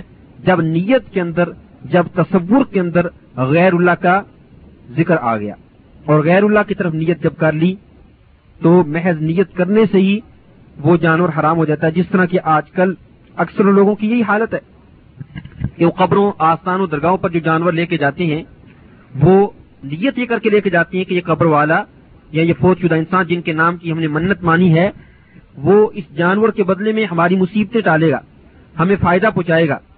تو محض اس نیت کے ساتھ ہی جانور حرام ہو جاتا ہے اور اس کو کھانا حرام ہے۔ اور یہ میری اپنی بات نہیں بھائیوں بلکہ اللہ تعالی نے قرآن پاک میں یہ بات بیان فرمائی ہے۔ آئیے میں آپ کو وہ صورتوں کے نام اور آیتوں کا نمبر بتلا دیتا ہوں اور اس کی مختصر سی وضاحت بھی آپ کے سامنے پیش کر دیتا ہوں۔ باقی تفسیر آپ خود تفسیر کی کتابوں سے پڑھ لیجیے، قرآن پاک کی تفسیر کی کتابوں سے۔ لیجیے یہ ہے سورت البقرہ، آیت نمبر ایک سو تہتر۔ نمبر دو، سورت المائدہ، آیت نمبر تین۔ نمبر چار، سورت الانعام، آیت نمبر ایک سو پینتالیس۔ اور آخر میں سورت النحل، آیت نمبر ایک سو پندرہ۔ یہ قرآن پاک کی چار صورتوں میں اللہ تعالی نے یہ بات بیان فرمائی کہ جو بھی جانور یا جو بھی چیز، چاہے جانور ہے یا غیر جانور، جو بھی چیز اللہ تعالی کے علاوہ کسی دوسرے کے نام کے لیے نامزد کر دی جائے تو اس کو کھانا حرام ہو جاتا ہے۔ تو اللہ تعالیٰ فرماتی ہیں، اعوذ باللہ من الشیطان الرجیم۔ انما حرم علیکم المیتہ والدم ولحم الخنزیر۔ وما اہل به لغیر اللہ انما حرم علیکم المیتہ حرام کیا ہے اللہ تعالی نے تم پر مردار یعنی وہ جانور جو اپنی موت آپ مر گیا بغیر ذبح کیا آپ مر گیا اس کو کھانا حرام ہے ودم اور بہا ہوا خون جو خون بہ نکلتا ہے جانور کا اس کو کھانا حرام ہے وہ لحم الخنزیر اور خنزیر کا، سور کا گوشت کھانا حرام ہے۔ وما لغیر اللہ بہ اور وہ چیز بھی تم پر کھانی حرام ہے، جسے اللہ تعالی کے علاوہ کسی دوسرے کے لیے نامزد کر دیا جائے۔ اللہ تعالی کے علاوہ کسی دوسرے کے نام پر مشہور کر دیا جائے۔ اللہ تعالی کے علاوہ کسی دوسرے کے نام پر اس کو پکارا جائے، اس کو کھانا بھی تم پر حرام ہے، جس طرح کی اللہ تعالیٰ نے یہاں پر فرمایا۔ اور دیکھیں، جو چیز اللہ تعالی کے علاوہ کسی اور کے نام کے لیے نامزد کر دی جائے، اس کو کھانا اسی طرح حرام ہے، جس طرح کتا کھانا، سور کھانا اور جس طرح مردار کھانا حرام ہے۔ فرق نہیں ہے اس کے اندر۔ اور پھر دیکھیں، اللہ تعالیٰ نے تاکید کے طور پر قرآن پاک کی صرف ایک صورت میں نہیں، بلکہ چار صورتوں میں اللہ تعالیٰ نے یہ بات بیان فرمائی کہ تم پر وہ چیز کھانی حرام ہے، وہ جانور ہو یا کوئی اور چیز ہو، جسے اللہ تعالی کے علاوہ کسی دوسرے کے نام پر نامزد کر دیا جائے۔ جس طرح کہ میں نے ابھی آپ کو ان صورتوں کے نام اور آیتوں کے نمبر بتلا دیے ہیں تاکہ آپ خود پڑھ لیجیے اور اپنی تسلی کر لیجیے۔ دیکھیں یہاں پر کیا الفاظ استعمال ہوئے ہیں۔ وما اہل بہی لغیر اللہ اور بعض آیات میں ہے، وما اہل لغیر اللہ بہ اہل یہ الف، ہا، لام۔ ہا جو کہ یا سے پہلے آتی ہے، وہ ہا، وہ رہا ہے۔ الف، ہا، لام۔ اہل یوہلو احلال کا معنی ہوتا ہے عربی لغت کے اندر۔ آواز بلند کرنا، چیخنا، بلند آواز سے پکارنا۔ اور اسی لیے جب بچہ پیدا ہوتا ہے تو چیختا ہے پیدا ہوتے وقت جو چیخ مارتا ہے، اس کو کہتے ہیں احلال الصبی یعنی بچے کا چیخنا۔ اور حاجی یا عمرہ کرنے والا بلند آواز سے جب تلبیہ پڑتا ہے تو اس کو کہتے ہیں اہل الحاج والمعتمر۔ تو اہل یوہلو کا معنی ہوتا ہے بلند آواز سے پکارنا، آواز بلند کرنا۔ تو یہاں پر اس آیت کا مطلب یہ ہے کہ اے مسلمانوں، تم پر وہ چیز حرام کر دی گئی ہے جس پر اللہ تعالی کے علاوہ کسی دوسرے کا نام بلند پکارا گیا ہو۔ جیسے لات کا نام عزا کا نام مشرقین عرب مشرقین مکہ جانور ذبح کرتے وقت کہتے تھے، لات کے نام پر ذبح کیا۔ لات ان کا بہت مشہور بت تھا۔ عزا کے نام پر ذبح کیا۔ ہم نے منات کے نام پر ذبح کیا۔ اور آتش پرست لوگ کہتے ہیں ہم نے آگ کے نام پر ذبح کیا اور قبر پرست لوگ کہتے ہیں ہم نے نبی کے نام پر ذبح کیا، ولی کے نام پر ذبح کیا، شہید کے نام پر ذبح کیا، فلاں فوت شدہ بزرگ کے نام پر ذبح کیا۔ تو ایسا جانور جس پر اللہ تعالی کے علاوہ کسی دوسرے کا نام پکارا گیا ہو، اس کو کھانا حرام ہو جاتا ہے، ناجائز ہے۔ اور پھر مفسرین نے ذکر کیا ہے جس طرح تفسیر المنیر، جو کہ ڈاکٹر واہبہ ازہلی کی ہے، جلد نمبر دو، صفحہ نمبر ستر پر فرماتے ہیں اس آیت کی تفسیر میں کہ چاہے آواز بلند کرے یا نہ کرے، نیت کے اندر جب غیر اللہ کا تصور آ جائے تو اس جانور کو کھانا حرام ہو جاتا ہے۔ اور اس بات پر تمام علماء کرام کے اتفاق ہے کہ آتش پرست نے جو جانور آگ کے نام پر ذبح کیا ہے قبر پرست نے جو جانور قبر والے کے نام پر ذبح کیا ہے اور بت پرست نے جو جانور بت کے نام پر یا درخت کے نام پر ذبح کیا ہے، اس کو کھانا بال اتفاق حرام ہے، ناجائز ہے کیونکہ اللہ تعالیٰ نے قرآن پاک کی ان آیات میں ہمیں روکا ہے کہ ایسے جانور کو یا ایسی چیز کو مت کھائیں جس پر غیر اللہ کا نام پکارا گیا ہو۔ علامہ قرطبی اور رحم اللہ، جو بہت بڑے مشہور مفسر ہیں ان کی مشہور کتاب تفسیر کی، الجامع لاحکام القرآن، جلد نمبر دو، صفحہ نمبر ایک سو پچاس سے ایک سو اکاون تک فرماتی ہیں، علامہ قرطبی فرماتی ہیں کہ اربوں کے اندر یہ مشہور ان کی عادت تھی کہ جب وہ جانور وغیرہ ذبح کرنے لگتے تو اپنے معبودوں کا نام پکارتے، حتیٰ کہ ان کے استعمال میں یہ بات غالب آ گئی۔ اور حتیٰ کہ نیت کے اندر بھی اگر غیر اللہ کا تصور آ جائے، تو اس کو بھی احلال ہی کہتے ہیں، جو کہ اصل وجہ حرام ہونے کی۔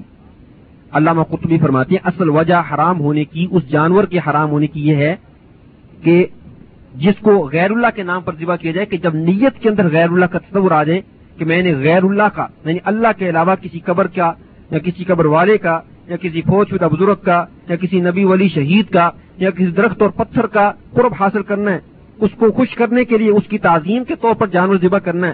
تو جب نیت کے اندر یہ تصور آ جائے، تو علامہ قرطبی فرماتے ہیں، وہ جانور کھانا حرام ہو جاتا ہے۔ اور پھر علامہ قرطبی نے تفسیر قرطبی کے اندر ذکر کیا ہے کہ حضرت علی رضی اللہ تعالی عنہ نے بھی یہی فتوا دیا۔ ایک شاعر غالب ابو فرزدک تھا، اس نے اونٹ ذبح کیا غیر اللہ کے نام پر۔ تو حضرت علی نے فتوا دیا کہ اس کو نہ کھایا جائے۔ کیونکہ اللہ قرآن میں فرماتے ہیں وہ جانور کھانا حرام ہے، وہ چیز کھانی حرام ہے جسے اللہ کے سوا کسی دوسرے کے لیے پکارا جائے، کسی دوسرے کے نام پر مشہور کیا جائے۔ اور علامہ قرطبی نے ذکر کیا ہے، ابن عطیہ فرماتی ہیں کہ میں نے حضرت حسن بن اب الحسن کے حالات زندگی پڑھے، اس کے اندر لکھا گیا تھا کہ حضرت حسن بن اب الحسن سے ایک عورت کے متعلق پوچھا گیا، ایک مالدار عورت، اس نے اپنے کھلونوں کے نام پر ان کا ایک یعنی فرضی وہاں پر ایک شادی رچائی اور اس پر اونٹ وغیرہ ذبح کیے۔ تو پوچھا گیا کہ کیا ان اونٹوں کو کھانا جائز ہے؟ تو حضرت حسن رحمہ اللہ نے جواب دیا، ان اونٹوں کو کھانا جائز نہیں ہے، کیونکہ وہ بتوں کے لیے یا غیر اللہ کے لیے ذبح کیے گئے ہیں۔ اور جس چیز کو بھی غیر اللہ کے لیے ذبح کیا جائے، نیت کے اندر جب غیر اللہ کا تصور آ جائے، تو اس کو کھانا حرام ہو جاتا ہے۔ اور پھر علامہ قرطبی نے تفسیر قرطبی کے اندر ابن جریر کے حوالے سے نکل کیا ہے کہ حضرت عائشہ رضی اللہ تعالی عنہا سے پوچھا گیا کہ اے ام المؤمنین، عائشہ رضی اللہ عنہا بعض کافر لوگ اپنے تہواروں کے موقع پر کوئی جانور وغیرہ ذبح کرتے ہیں اور اس میں سے کچھ گوشت مسلمانوں کو بھی بطور ہدیہ دے دیتے ہیں، تو کیا کھانا جائز ہے؟ تو حضرت عائشہ رضی اللہ تعالی عنہ نے فتوا دیا کہ کافر اور مشرق لوگ اپنے مذہبی تہواروں کے موقع پر جو جانور وغیرہ ذبح کریں، اس میں سے مت کھاؤ، اس کو کھانا جائز نہیں، کیونکہ وہ اللہ کا نام لے کر ذبح نہیں کرتے، بلکہ وہ غیر اللہ کے لیے ذبح کرتے ہیں، مخصوص عقیدے کے تحت ذبح کرتے ہیں، لہذا اس کو کھانا جائز نہیں تو دیکھیے بھائیوں یہاں پر یہ بات واضح ہو گئی، علامہ قرطبی کے اس کلام سے جو میں نے تفسیر القرطبی سے نقل کیا ہے۔ کہ ہر وہ جانور یا ہر وہ چیز جسے اللہ تعالی کے علاوہ کسی دوسرے کے نام پر مشہور کیا جائے، کسی دوسرے کے نام پر پکارا جائے، نیت کے اندر جب غیر اللہ کا تصور آ جائے تو اس کو کھانا حرام ہو جاتا ہے۔ چاہے بسم اللہ پڑھ کر ذبح کرے یا بسم اللہ پڑھ کر ذبح نہ کرے، جس طرح کی علماء کرام نے اس کی وضاحت کی ہے۔ علامہ شوکانی رحمت اللہ علیہ، جو کہ یمن کے بہت بڑے عالمی دین ہوئے ہیں، ان کی مشہور تفسیر ہے جو انہوں نے لکھی ہے۔ تفسیر فتح القدیر۔ تفسیر فتح القدیر کے اندر فرماتی ہیں علامہ شوکانی رحمت اللہ علیہ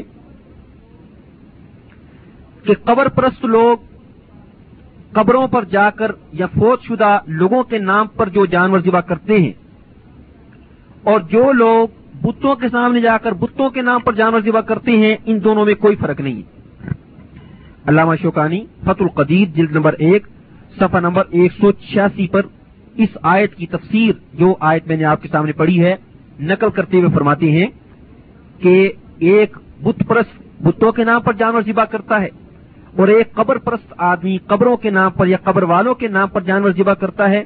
تو دونوں اس آیت کی روح سے، اس آیت کی روشنی میں کھانے حرام ہے کیونکہ اللہ فرماتے ہیں کہ جو بھی جانور یا جو بھی چیز غیر اللہ کے لیے پکاری جائے، اس کو کھانا حرام ہے۔ اسی طرح سے علامہ شیخ عبد الرحمان بن ناصر السعدی رحمہ اللہ انہوں نے مشہور تفسیر اپنی تفسیر تحصیر الکریم الرحمان بھی تفسیر کلام المنان، صفحہ نمبر چونسٹھ پر ذکر کیا ہے کہ جو بت پرست بتوں کے نام ذبح کرتے ہیں اور جو قبر پرست قبروں کے نام ذبح کرتے ہیں، ان دونوں کو کھانا حرام ہے، دونوں میں کوئی فرق نہیں ہے، کیونکہ دونوں غیر اللہ کے لیے ذبح کرتے ہیں۔ اسی طرح سے شیخ احمد مصطفیٰ المراغی رحمہ اللہ اپنی تفسیر تفسیر مراغی، جلد نمبر ایک، صفحہ نمبر انچاس پر فرماتے ہیں، یہ مصر کی ہیں، مصر کے عالم دین شیخ احمد مصطفیٰ مراغی۔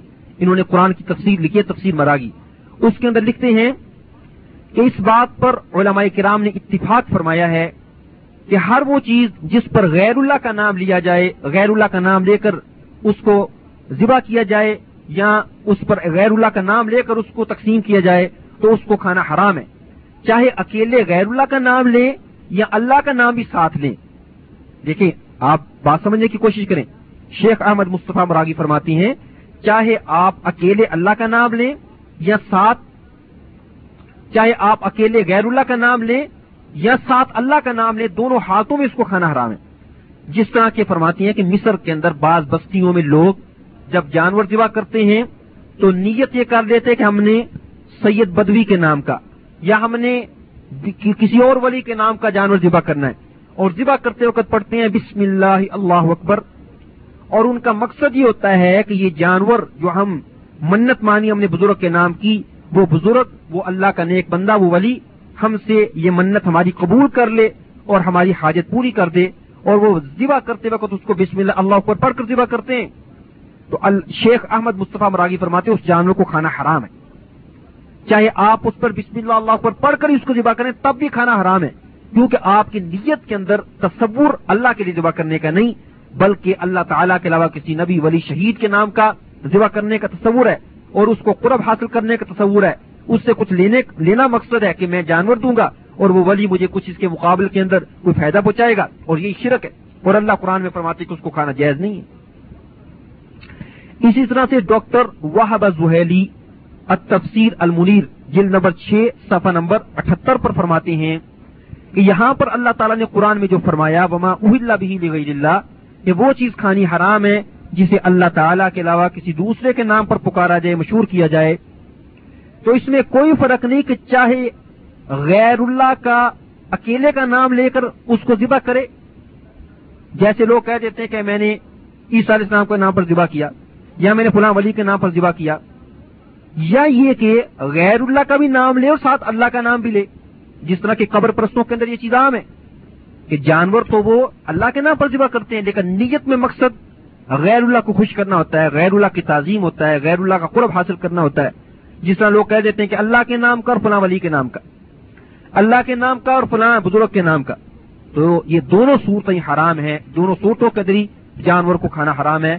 جس طرح کے ڈاکٹر واہبا ازہیلی فرماتے ہیں۔ یہ میرے سامنے تفسیر احسن البیان ہے۔ اس میں سے میں آپ کو اس آیت کی تفسیر پڑھ کر سناتا ہوں، جو کہ سورت النحل آیت نمبر ایک سو پندرہ ہے، جس میں اللہ نے یہ بات بیان فرمائی کہ جو جانور غیر اللہ کے نام پر پکارا جائے، اس کو کھانا حرام ہے۔ تفسیر احسن البیان کے مؤلف فرماتے ہیں، جنہوں نے اس کو ترتیب دیا ہے۔ کہ بعض لوگ اس آیت کے مفہوم میں غلط تعویلیں کر کے اور غلط توجیحات کر کے شرک کے لیے چور دروازہ تلاش کرنا چاہتے ہیں۔ اور فرماتے ہیں کہ جو جانور اللہ تعالی کے علاوہ کسی دوسرے کے نام کے لیے نامزد کر دیا جائے، اس کی مختلف صورتیں اور مختلف شکلیں ہیں۔ ایک شکل یہ ہے کہ اللہ تعالی کے علاوہ کسی دوسرے کا قرب حاصل کرنے کے لیے اس کی خوشنودی کے لیے اس جانور کو ذبح کیا جائے۔ اور ذبح کرتے وقت نام بھی اسی بت یا اسی بزرگ کا لیا جائے کہ جس کو خوش کرنا مقصد ہے۔ دوسری شکل یہ ہے کہ مقصد تو اللہ تعالی کے علاوہ کسی دوسرے کا قرب حاصل کرنا ہو، غیر اللہ کا قرب حاصل کرنا مقصد ہو۔ نیت کے اندر تو غیر اللہ کا تصور ہو، لیکن ذبح اللہ کے نام پر ہی کیا جائے۔ جس طرح کے قبر پرستوں میں یہ سلسلہ عام ہے کہ وہ جانوروں کو بزرگوں کے لیے نامزد تو کرتے ہیں۔ مثلا یہ بکرا فلاں پیر کا ہے، یہ گائے فلاں پیر کی ہے، یہ جانور گیارہویں والے پیر شیخ عبد القادر جیلانی کے لیے ہے، اور یہ مرغی شیخ اور یہ مرغی جو ہے اجمیر شریف والے کے لیے ہے، وغیرہ وغیرہ، جس طرح وہ لوگ کہتے ہیں۔ اور ان کو وہ بسم اللہ اللہ اکبر پڑھ کر ہی ذبح کرتے ہیں۔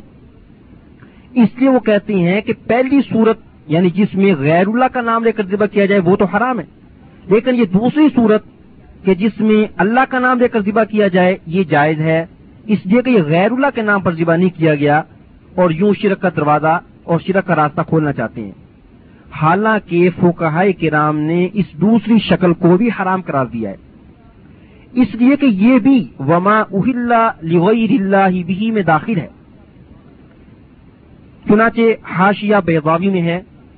ہر وہ جانور جس پر غیر اللہ کا نام پکارا جائے، وہ حرام ہے۔ اگر چیز ذبح کرتے وقت اس پر اللہ ہی کا نام لیا جائے۔ اس لیے کہ علماء کا اتفاق ہے کہ کوئی مسلمان اگر غیر اللہ کا تقرب حاصل کرنے کی نیت سے جانور ذبح کرے گا تو وہ مرتد ہو جائے گا اور اس کا ذبح کیا ہوا جانور کھانا جائز نہیں ہے۔ اور فقہ انفی کی مشہور کتاب در مختار میں ہے کہ کسی حاکم یا کسی اور بڑے شخص کی آمد پر اس کی تعظیم کے لیے اور اس کا قرب حاصل کرنے کی نیت سے جانور ذبح کیا جائے تو وہ جانور کھانا بھی حرام ہوگا۔ اس لیے کہ وہ وما اہل بھی غیر اللہ میں شامل ہے۔ چاہے اس پر اللہ ہی کا نام کیوں نہ لیا گیا ہو، لیکن چونکہ وہ غیر اللہ کے لیے ذبح کیا گیا ہے، اس لیے اس کو کھانا حرام ہے۔ اسی طرح سے علامہ شامی رحمہ اللہ، انہوں نے بھی اس کی تائید کی ہے۔ اور اسی طرح سے امام تمرتاشی امام حزقفی اور علامہ ابن عابدین اور علامہ لکھنوی نے بھی یہی بات بیان فرمائی ہے اور اس سارے مشہور حنفی علماء ہیں جنہوں نے یہ بات کہی ہے۔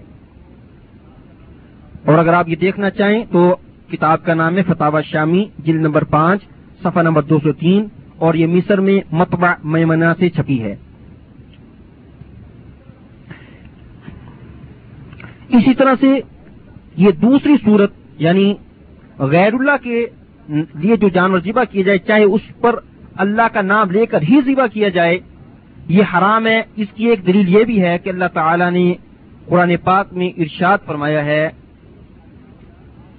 اللہ تعالی نے سورت المائدہ آیت نمبر تین میں فرمایا النصب وہ چیز بھی کھانی تم پر حرام ہے کہ جسے آستانوں پر، جسے درگاہوں پر، جسے پتھروں پر جا کر جہاں پر لوگ شرک شرکیہ کام کرتے ہیں، جا کر ذبح کیا جائے۔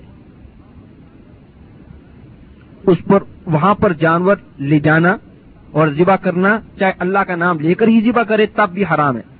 اس لیے کہ وہاں جانور محض لے جانے سے ہی حرام ہو جاتا ہے، چاہے بسم اللہ پڑھیں یا نہ پڑھیں، دونوں حالتوں میں حرام ہے۔ اور وہ قصہ بھی آپ کے علم کے اندر ہوگا جو ہم نے غالباً ایک دو دس پہلے بیان کیا تھا۔ کہ ابو داؤد شریف میں حدیث موجود ہے کہ ایک شخص نبی کریم علیہ السلام کے پاس آیا اور کہنے لگا اللہ کے رسول، میں نے منت مانی ہے کہ میں بوانا جگہ اونٹ ذبح کروں گا. بوانا نامی جگہ، یہ مکہ کے قریب ایک جگہ تھی. وہاں میں اونٹ جا کر ذبح کروں گا، یہ میں نے منت مانی، تو کیا منت پوری کر لوں؟ تو نبی کریم علیہ السلام نے پوچھا کہ کیا وہاں زمانہ جہلیت کے بتوں میں سے کسی بت کی پوجا ہوتی تھی؟ تو لوگوں نے بتایا، نہیں، اے اللہ کے رسول وہاں پر کوئی بت وغیرہ کی پوجا نہیں ہوتی تھی۔ تب نبی کریم علیہ السلام نے پوچھا کہ کیا وہاں پر کوئی زمانہ جہلیت کے اندر کوئی میلہ وغیرہ تو نہیں لگتا تھا؟ تو لوگوں نے بتایا کہ نہیں اللہ رسول، ایسی بھی کوئی بات نہیں تھی۔ تو تب نبی کریم علیہ السلام نے فرمایا کہ تب اپنی نظر کو پورا کر لو، اپنی منت کو پورا کر لو اور وہاں پر جانور جا کر ذبح کر لو، کوئی مشکل نہیں۔ ہے تو یہ بھی دلیل ہے اس بات کی کہ بتوں کے ہٹائے جانے کے بعد بھی غیر آباد آستانوں پر جا کر جانور ذبح کرنا جائز نہیں ہے۔ تو جہاں پر شرک ہو رہا ہے، جہاں پر آستان اور درباروں پر لوگ طرح طرح کے شرکیہ کام کرتے وہاں پر جانور لے جا کر ذبح کرنا اور کہنا کہ ہم نے اللہ کا نام لے کر ذبح کیا، یہ کیسے جائز ہو سکتا ہے؟ جب نبی کریم علیہ السلام یہ پوچھتے کہ کیا زمانہ جہلیت کے اندر سابقہ طور پر گزشتہ زمانے میں کوئی وہاں پر غیر اللہ کی پوجا تو نہیں ہوتی تھی؟ تو انہوں نے کہا، نہیں تو تب اللہ کے اجازت دی کہ اپنی منت پوری کر لو۔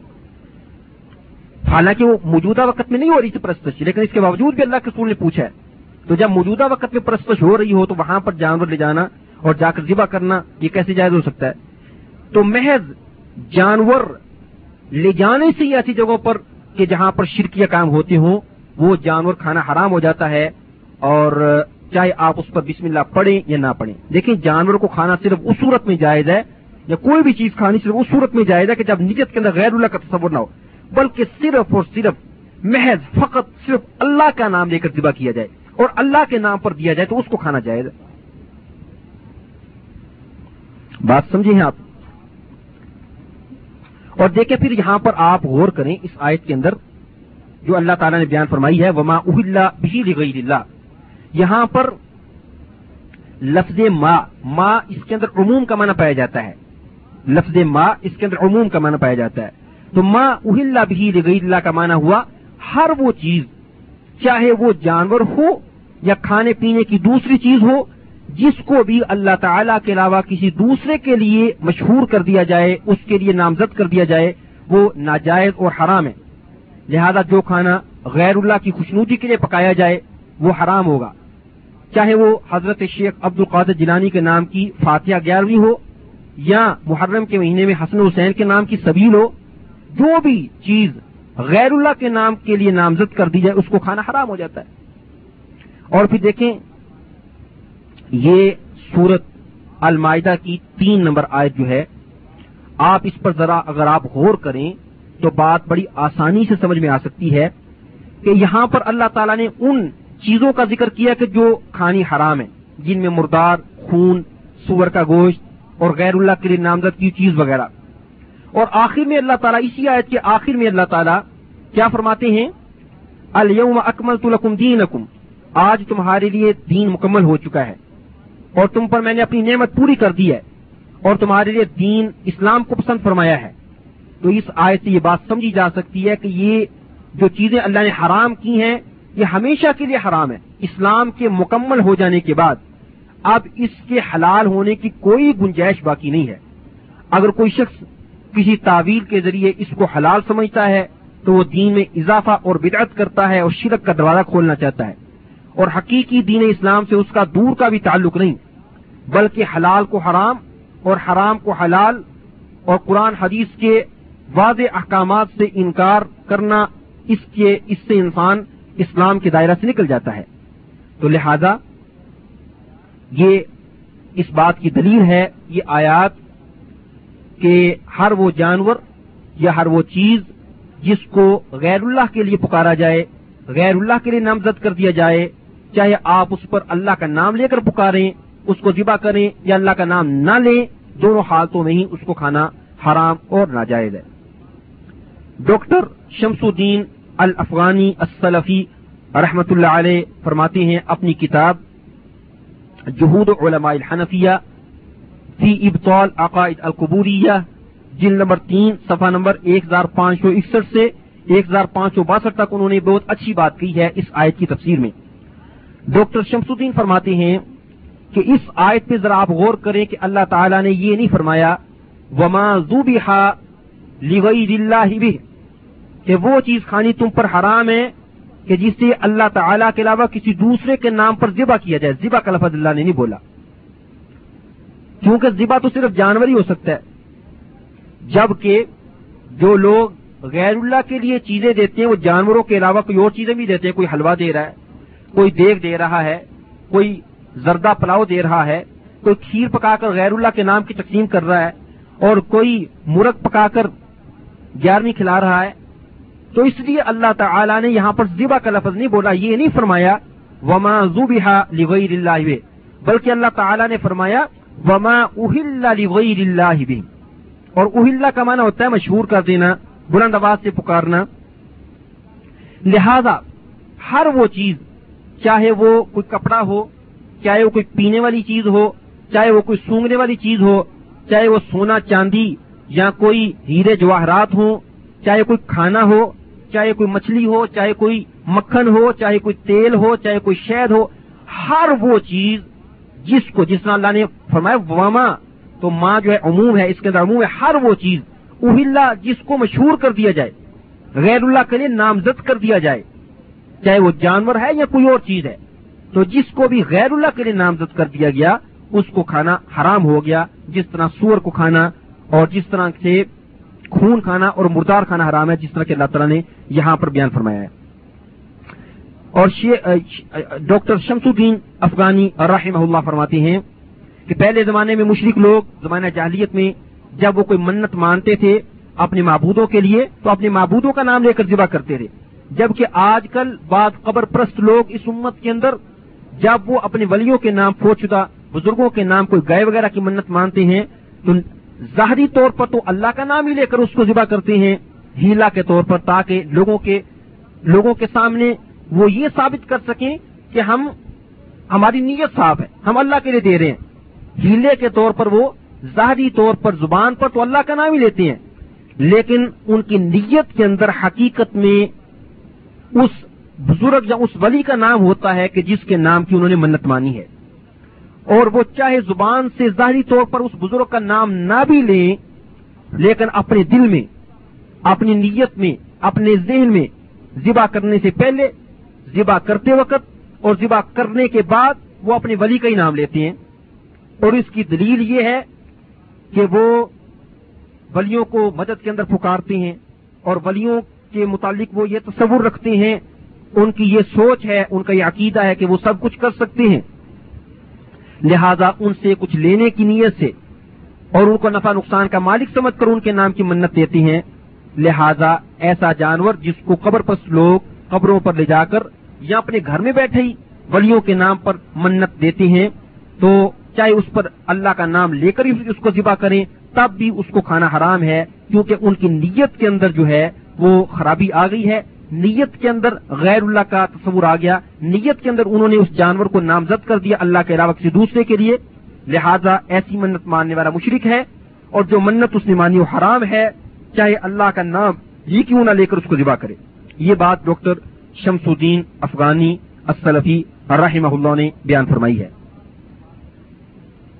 اور پھر میرے بھائیوں یہاں پر آپ ایک بات یہ بھی سوچیں، غور کریں کہ یہاں پر اللہ نے فرمایا، وما اہل بھی لغیر اللہ یہ نہیں فرمایا، وما اہل بھی لل اسنام یہ نہیں فرمایا کہ اسنام کا لفظ نہیں بولا کہ وہ چیز کھانی آرام ہے کہ جسے بتوں کے لیے مشہور کیا جائے۔ نہیں، بلکہ فور فرمایا غیر اللہ غیر اللہ کے اندر ہر چیز آ جاتی ہے۔ نبی، ولی، شہید فوت شدہ قبر، درخت، پتھر، جو بھی چیز اللہ کے علاوہ۔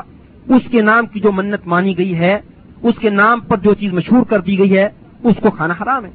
اللہ نے غیر اللہ کا لفظ بولا ہے، اللہ کے علاوہ کسی اور کے نام کی، جو بھی چیز۔ اور جس کسی کے نام کی بھی منت مانی گئی، اس کو کھانا حرام ہے۔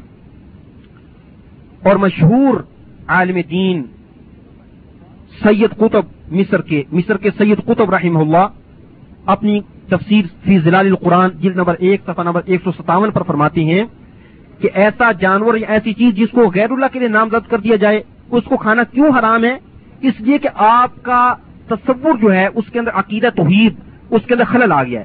آپ کی توجہ اللہ سے ہٹ کر غیر اللہ کی طرف ہو گئی ہے۔ تو جب آپ کی توجہ ایک اللہ کی طرف نہیں رہی جانور ذبح کرتے وقت، بلکہ غیر اللہ کی طرف ہو گئی، اس لیے اس کو کھانا حرام ہو گیا تو اس لیے کھانا حرام ہوا تاکہ ہمارا عقیدہ توحید مضبوط رہے اور ہم مشرقوں کے ساتھ مشابت نہ کریں جو غیر اللہ کے نام کے لیے ذبح کرتی ہیں۔ اس لیے اللہ تعالیٰ نے ہم، ہمارے لیے اس جانور کو کھانا حرام کیا ہے کہ جسے غیر اللہ کے لیے نامزد کر دیا جائے۔ تو امید ہے کہ آپ کو بات سمجھ میں آ گئی ہوگی کہ جو لوگ یہ شبہ پیش کرتے ہیں کہ ہم جانور کو اللہ تعالیٰ کا نام لے کر ذبح کرتے ہیں، اگرچہ ہم نے ولیوں کے نام کے منت مانا ہے، لہٰذا اس میں کوئی حرج نہیں، وہ بہت بڑی غلط فہمی کے اندر مبتلا ہے میں نے آپ کے سامنے قرآن کی آیات، ان کی تفسیریں اور علماء کے اقوال ذکر کر دیے ہیں۔ تو میرا خیال آج کے درس اتنا ہی کافی ہے۔ وآخر دعوانا الحمد للہ رب العالمین، والسلام